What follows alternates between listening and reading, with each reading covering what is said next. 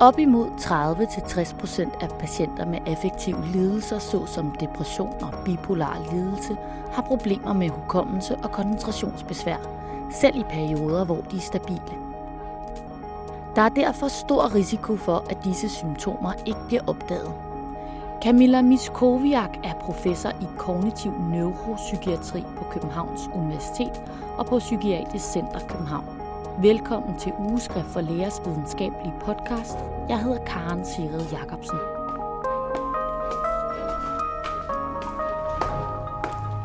Efter en snørklet tur op ad stejle trapper og trange gange, finder jeg endelig frem til Camilla Miskoviaks kontor. Der på bedste coronavis byder mig velkommen med en lap i vejret og vand i papkrus. Jeg tænkte, øhm, om du kunne tænke dig lidt vand, så... Ja, vil jeg gerne. Jeg skulle lige finde det. Jeg kom til at gå den forkerte vej rundt eller noget. Ja, det er lidt svært. I døren diskuterer hun lige, hvornår nye mus fra laboratoriet kan være med i hendes næste forskningsprojekt. Tidligere har man troet, at hukommelses- og koncentrationsbesvær og autoner depressionen var over. Men inden for de sidste 10-15 år har forskning vist, at det er langt fra tilfældet. Derfor er der brug for nye retningslinjer. Nu er vi inden for de seneste år blevet mere og mere opmærksomme på, hvor vigtigt det er øh, at begynde at undersøge det. Øhm, og det kan vi gøre på forskellige måder. Øh, man har typisk øh, spurgt patienter om, hvordan de synes, de fungerer, øh, om de har nogle kognitive problemer, nogle øh, besvær med at huske ting og, øh, og så videre, koncentrere sig på arbejdet og så videre. Men vi ved også, øh, at, øh, at der er en rigtig dårlig overensstemmelse mellem, hvordan folk oplever at fungere kognitivt, og hvordan vi kan påvise med neuropsykologiske test, at de faktisk fungerer. Så øh, der kan være øh, patienter, som, øh, som klager over kognitive problemer, klager over at synes, de fungerer dårligt osv., men som faktisk ikke har nogen særlig mærkbare kognitive problemer, hvis vi måler det med neuropsykologiske test i sammenligning med en, en rask øh, normgruppe. Og det er fordi, at, øhm, at kognitive klager, altså subjektive kognitive problemer, de hænger meget tæt sammen med subsyndromale depressive symptomer. Så jo flere depressive symptomer patienten går rundt med, også selvom patienten ikke er klinisk depressiv, jo flere klager er der over hukommelses- og koncentrationsbesvær. Det er derfor svært at påvise problemerne med neuropsykologiske Vi test. bliver nødt til, at for at få et indblik i, om patienterne virkelig har kognitive problemer, som kan spille ind på deres dagligdag og på deres arbejdsfunktion og evne til at fungere osv., øhm, så bliver vi nødt til at undersøge kognition med nogle objektive øh, screenings kognitionstest. Og det er svært, for mange af de her patienter får meget medicin, og derfor kan det heller ikke helt udelukkes, at noget af problemet kan være bivirkninger af medicinen. Der kan være både direkte virkninger, øh, altså direkte, kan man sige, øh, årsager af sygdommen til de kognitive vanskeligheder, og så kan der også være nogle, af de kognitive vanskeligheder kan være sekundære til nogle, øh, nogle andre ting, såsom øh, polyfarmaci, øh, for høje doser af, af, af, forskellige præparater, som antipsykotika eller lithium for eksempel. Øh, det kan også være øh, noget, der er sekundært til livsstilsfaktorer, altså et øh, overforbrug af alkohol for eksempel, øh, dårlig diæt, øh, og, øh, og, og det kan også være en indirekte årsag, øh, eller en indirekte Øh, effekt af øh, komorbiditet, for eksempel diabetes eller andre øh, somatiske sygdomme, spiller også ind på kognitioner, for, forværrer øh, de kognitive funktioner. Så det er, det er, kan man sige, hvis man screener for kognitive vanskeligheder i klinikken, så kan man se, om der er nogle vanskeligheder, og hvis der er, så kan man begynde at kigge på, hvad kan det være, der er årsag til de her vanskeligheder. Er, det nogle, øh, er der nogle sekundære faktorer, altså er det nogle af de her livsstilsfaktorer, eller medicin, eller restsymptomer? Det er nok øh, mest udbredt, at det vil være restsymptomer på, på, på depression, som kan, kan også være årsag til nogle af de her kognitive vanskeligheder, fordi vi ved, at jo mere depressiv man er, jo sværere kognitive problemer har man. Øh, så, så kan man begynde at kigge på medicin, man kan begynde at kigge på nogle af de her ting, man kan ændre på i behandlingen. Og så kan man undersøge folk et, en, en måneds tid eller to senere med en, en, øh, en ny kognitionstest, og så se på, har det her ændret sig? Er det blevet bedre, eller er, det, er det det samme? Øh, hvis det stadigvæk er dårligt, altså kognitive, de kognitive funktioner er nedsatte, øh, så kan man begynde at tale om, at de er direkte øh, forbundet med sygdommen, så det er en, en del af sygdommen i sig selv. Og det gør så også, at man kan begynde at gå videre og se på, jamen, hvad er der så af behandlingsmuligheder? Kan vi, kan vi iværksætte øh, nogle tiltag for at forbedre de kognitive funktioner? Og her kommer så den næste udfordring. Vi har ikke i dag nogen veldokumenteret behandling for kognitive vanskeligheder ved affektive lidelser. Øh, men der er bliver forsket rigtig meget i det. Øh, blandt andet har vi nogle projekter kørende her på Psykiatrisk Center København, dels med EPO-behandling og dels med noget kognitiv remediering, øhm, som vi så øh, indtil videre øhm, sætte lovende ud. I hvert fald vi er ved at opgøre resultaterne for det her kognitive remedieringsbehandling, som, som ser lovende ud. Øhm, men, men udover at, at give patienter behandling, så kan man også begynde at tale om, er der nogle ting, som patienterne selv kan gøre? Kan man uddanne patienterne om de her kognitive vanskeligheder? Kan man, kan man øh, få dem til at få en bedre forståelse? Også pårørende, familien omkring patienterne. Hvis de får en bedre forståelse af de her kognitive vanskeligheder, hvordan de kan spille ind på patientens evne til at fungere i, i hjemmet og i dagligdagen osv., så, så kan man også øh, modvirke mange konflikter i hjemmet, og man kan øh, iværksætte nogle tiltag for at støtte op om patienten. Det er ret almindeligt, at patienter i depressive perioder oplever kognitive vanskeligheder. Så i depressive øh, episoder, der har næsten alle patienter ret udtalte kognitive vanskeligheder. Og det er velkendt om indtil for et par årtier siden har man altid bare tænkt, at jamen, når man så behandler de depressive symptomer, jamen, så forsvinder de kognitive problemer. Men det har vi bare fået øh, forståelse for i dag og åbnet øjnene op for, at det gør de ikke altid. Det gør det hos nogle patienter, især hvis det er patienter, der har haft en, en enkeltstående depression så vil man typisk ikke se nogen langvarige kognitive problemer efterfølgende i, som et, et efterslæb efter sådan en enkeltstående depression. Men hvis man har en patient, som har haft gentagende depressioner, så er det, er det meget sandsynligt, at vedkommende har nogle vedvarende kognitive problemer, efter at depressionssymptomerne er fordampet. Øhm, og det samme med patienter med mani og depression, altså bipolar lidelse, der ser vi faktisk øh, udtalte kognitive vanskeligheder ofte, øh, især ved de øh, lidt mere kroniske patienter, som har haft øh, gentagende sygdomsepisoder øh, over flere år. Men også øh, hos patienter, som er relativt nydiagnostiseret, har vi faktisk øh, fundet nogle kognitive vanskeligheder. Øh, og det er på tværs af forskellige kognitive domæner, så det vil sige både hukommelse, koncentrationsevne, evnen til at planlægge og i, i gang sætte ting, øh, fleks, mental fleksibilitet osv., øh, også opmærksomheden, og så også psykomotorisk hastighed, eller øh, mentalt tempo, som man kan kalde det. Øh, så det er nogle uspecifikke, kan man sige, brede kognitive vanskeligheder, der meget ofte finder øh, sted, hos, eller som optræder hos de her patienter, øhm, og som faktisk også ses hos andre patienter med neuropsykiatriske lidelser, som for eksempel patienter med skizofreni. Øhm, så man kan ikke rigtig bruge de her kognitive screeningstest til noget øh, diagnostisk øje med, fordi der er brede kognitive vanskeligheder på tværs af depression, bipolar lidelse og skizofreni. Det er nok mere graden af de kognitive vanskeligheder, der varierer på tværs. Sådan så der er det mildeste kognitive vanskeligheder typisk ved depression, øhm, sværere kognitive vanskeligheder ved bipolar lidelse og allersværest ved skizofreni. Men, men derudover så er de altså øh, relativt øh, kan man sige, sammenlignelige i deres profil af, af de kognitive, brede kognitive vanskeligheder. Det er derfor, man bliver nødt til at screene for kognitive vanskeligheder, så man kan målrette behandlingen bedre. Man så har jeg set på patienter øh, ud fra de her datadrevne analyser, øh, så har vi kunne se, at der er nogle subgrupper af patienter. Så der er nogle patienter, der er relativt kognitivt intakte, sammenlignet, sammenlignet med raske øh, kontrolpersoner. Så det er omkring øh, 30-50 procent er, er helt kognitivt intakte. Så er der en gruppe, som er øh, som har nogle selektive vanskeligheder, nogle moderate, øh, specifikke vanskeligheder inden for nogle aspekter af de kognitive funktioner, men ikke andre.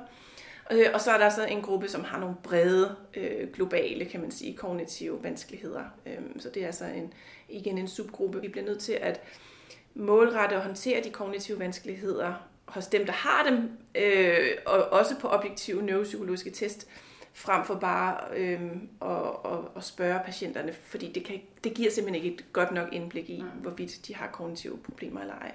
Så hvor stor en andel af de depressive patienter oplever kognitive problemer efter depression? Man kan sige generelt, det vi gør, vi at undersøge øh, folk i remission, altså når de er relativt symptomfri. Og det er der, hvor vi ser, at der er de her subgrupper af patienter, som, som, øh, som har øh, enten kognitive øh, vanskeligheder eller ikke har. Så det, og, og man kan sige, hvor længe efter en depression er det, altså det, det du tænker, hvor, hvor lang tid var de her kognitive vanskeligheder ved, efter man er kommet sig efter depressioner og manier for eksempel. Øh, det er et rigtig godt spørgsmål. Øh, generelt så en tommelfingerregel, kan man sige, det er, at, at øh, de kognitive, der er sådan et, et, et kognitivt efterslæb efter, hvis man har haft en depression, så i hvert fald tre måneder efter måske, så, så kan man sige, hvis man måler på de kognitive funktioner. To-tre måneder efter, jamen så vil man se på, så kan man undersøge, om der er nogle træk relateret, altså nogle vedvarende kognitive vanskeligheder, som ikke bare er et, sådan en, en, en, et, et lille kort efterslæb efter en depressiv episode, som sådan forsvinder gradvist, men som faktisk var ved. Øhm, men altså, når det så er sagt, så, så, øhm, så mangler der sådan gode, langvarige undersøgelser af, hvor, hvor mange måneder er der tale om, at man har de her kognitive vanskeligheder efter en, en depressiv episode.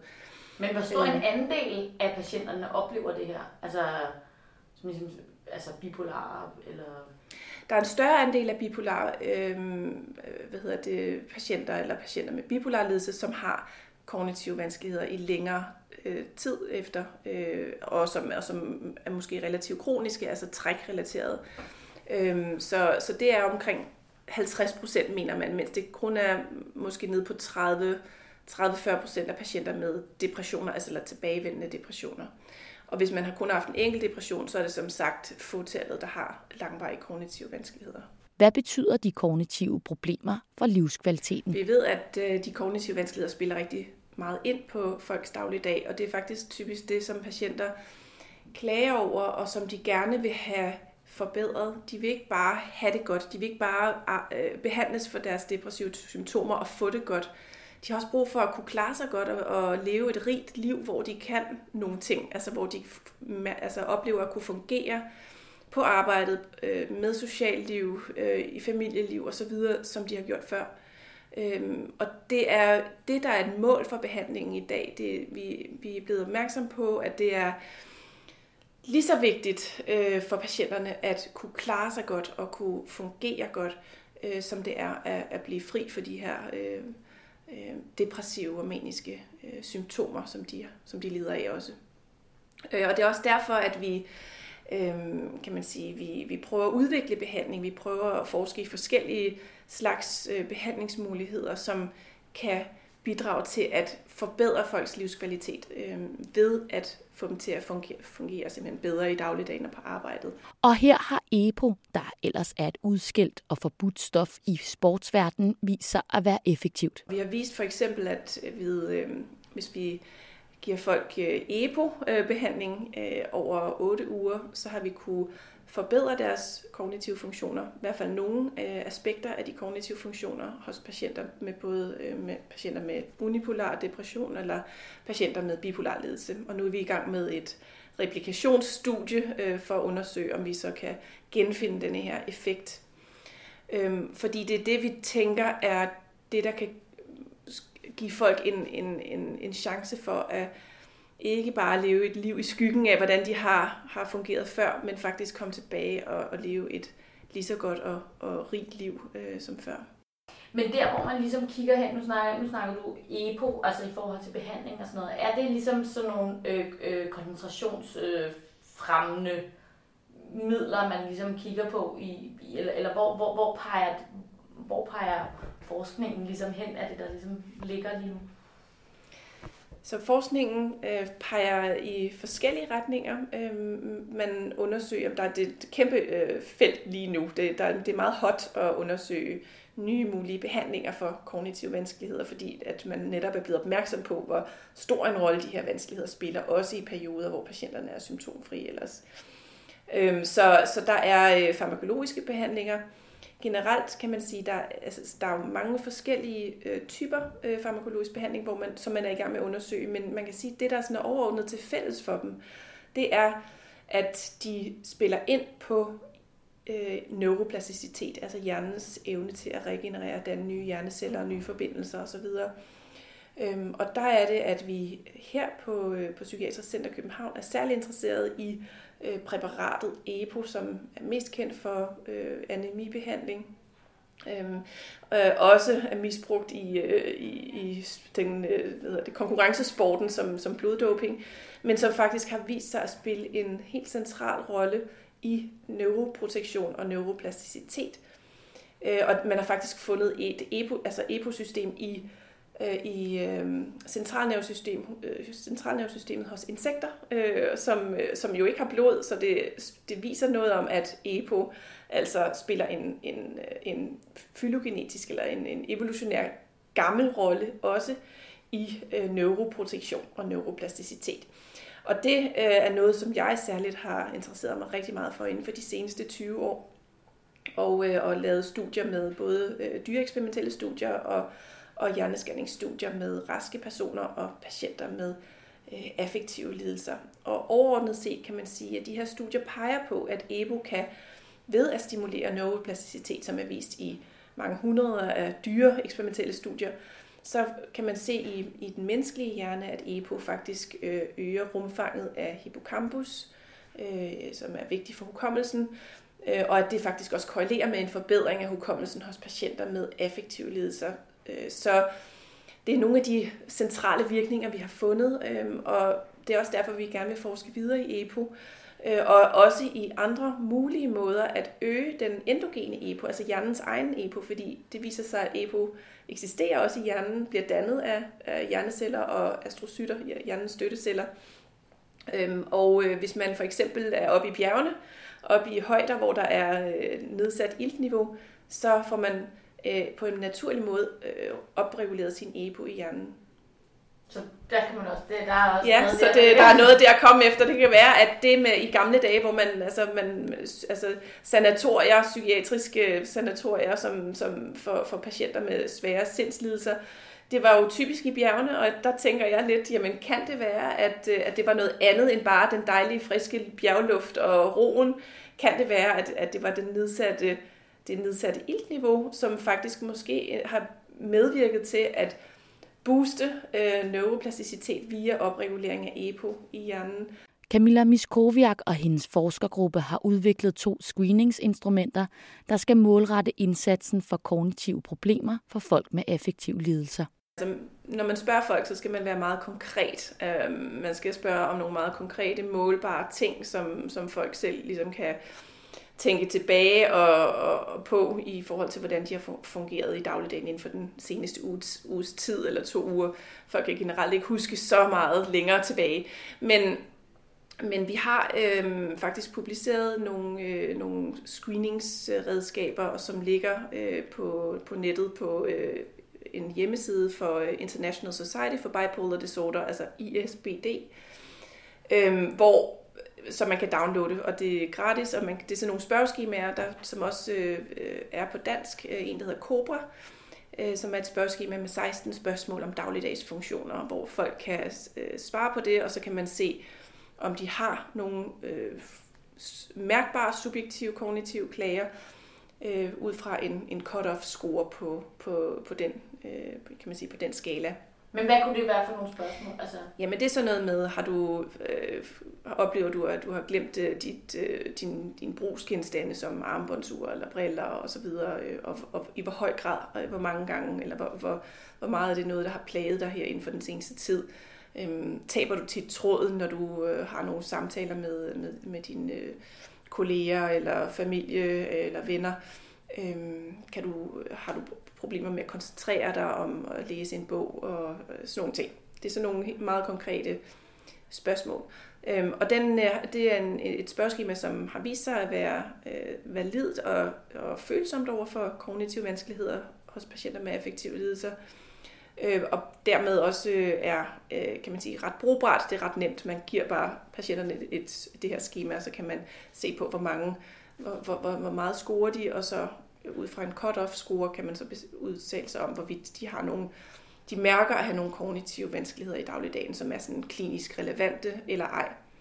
Men når det så er sagt, så er det jo ikke nok i sig selv, fordi vi, kan også, vi ved også, at der er nogle patienter, som ikke har nogle kognitive klager, men ikke desto mindre kan have rigtig mange problemer med at fungere på arbejdet og i dagligdagen, men de tilskriver det ikke de kognitive funktioner. De ved ikke, at det handler om, at de har problemer med øh, kognition, fordi de ikke ved, hvad kognition er, og, og man tænker ikke rigtig over det. Så det handler meget om, om indsigt i, i, i ens egen funktionsniveauer og øhm, sygdomsindsigt osv. Det her ting, de er selvfølgelig relateret. Øh, men det gør også, at vi ikke kan fange alle med et spørgeskema. Så vi bliver nødt til at screene med det her med øh, skippen, som er det andet øh, instrument, som vi nævner i denne her artikel, øh, som er en, øh, en kort screeningstest. Det er ikke en neuropsykologisk undersøgelse som sådan. Det, det vil være øh, meget mere, øh, kan man sige, øh, en, altså en neuropsykologisk test, det vil for eksempel tage en time til to timer og virkelig indebære mange neuropsykologiske opgaver. Øh. Men denne her, det er altså en kort screeningstest, som varer cirka et kvarter, og som afdækker kort de forskellige kognitive domæner, altså evnen til at øh, indlære og huske ord, altså verbal indlæring og hukommelse, øh, arbejdshukommelse, øh, planlægningsfunktioner i en vis grad, er i hvert fald evnen til at tænke fleksibelt, øh, og så også øh, psykomotorisk hastighed, altså mentalt tempo, hvor hurtigt kan man bearbejde information, kompleks information og, og hurtigt øh, løse nogle opgaver. Så, så det er sådan et bredt, øh, men alligevel kort screeningsbatteri, som er relativt nemt at administrere. Det er, kræver minimal oplæring. Screeningsinstrumenterne tager udgangspunkt i en række anbefalinger fra en international ekspertgruppe. Øh, jeg har allerede været i kontakt med mange, både øh, psykologer og, og læger, praktiserende læger, praktiserende psykiater, som er interesseret i at, øh, at bruge skiben, og det kan de sagtens, så, så sender forfatteren af, af det her instrument en, en pdf med, med øh, skibben til dem, øh, og så kan jeg oplære, øh, for eksempel jeg eller ja, en af mine phd studerende vil meget gerne hjælpe med, at man er mødes, og lige, så man kan blive oplært i at bruge det her instrument. Helt kort, så går retningslinjerne fra ISBD's øh, ekspertgruppe ud på, at, øh, at man skal screene for kognitive vanskeligheder hos patienter med affektive lidelser. Øh, vi taler om, hvorfor det er vigtigt i denne her artikel, men øh, helt konkret så, så, så mener vi, det er vigtigt at gøre det. Øh, vi taler også om, hvornår vi skal screene, hvornår man bør screene, og det er så særligt i perioder, hvor patienterne er relativt symptomfri, fordi så ved vi, at det er nogle trækrelaterede eller nogle mere øh, vedvarende kognitive vanskeligheder, vi har med at gøre. Og så taler vi også om, hvordan man skal screene, altså, og vi kommer med nogle konkrete redskaber, altså denne her skib og denne her kobra, som man relativt nemt kan implementere i klinikken. Og hvem er det, du forestiller ja. dig, der ligesom skal... Hvor, hvor skal man bruge det henne? Hvem, hvem skal bruge det?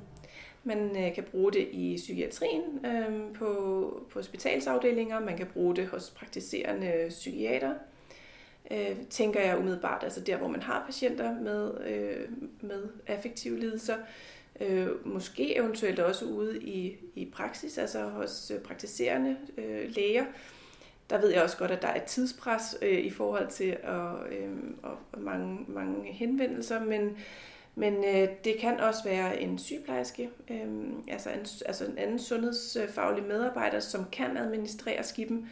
Og Cobra, det er jo det her spørgeskema, det tager jo ingen tid, kan man sige, så det kan man jo godt få afdækket øh, Øh, relativt nemt også i øh, kliniske, øh, i, hos praktiserende læge det er vigtigt at få klargjort, hvordan man fungerer øh, med hukommelsen og evnen til at koncentrere sig osv., fordi det er nogle usynlige problemer, som rigtig mange patienter oplever at have, efter at de har haft depressive eller maniske øh, episoder. Øhm, og der er ikke nogen så stor, særlig stor forståelse endnu øh, for de problemer, som de her øh, Øh, vanskeligheder med hukommelsen og koncentrationsevnen kan medføre i dagligdagen.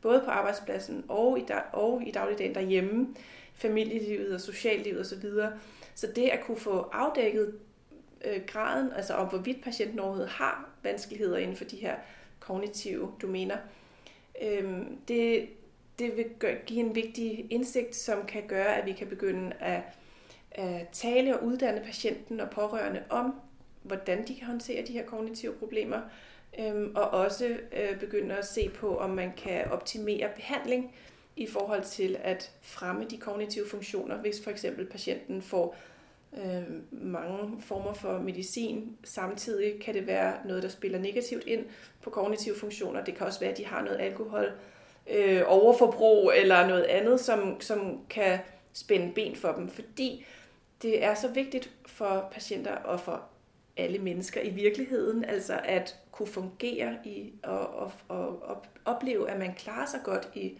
i hverdagen og i livet generelt, for at kunne leve et rigt liv.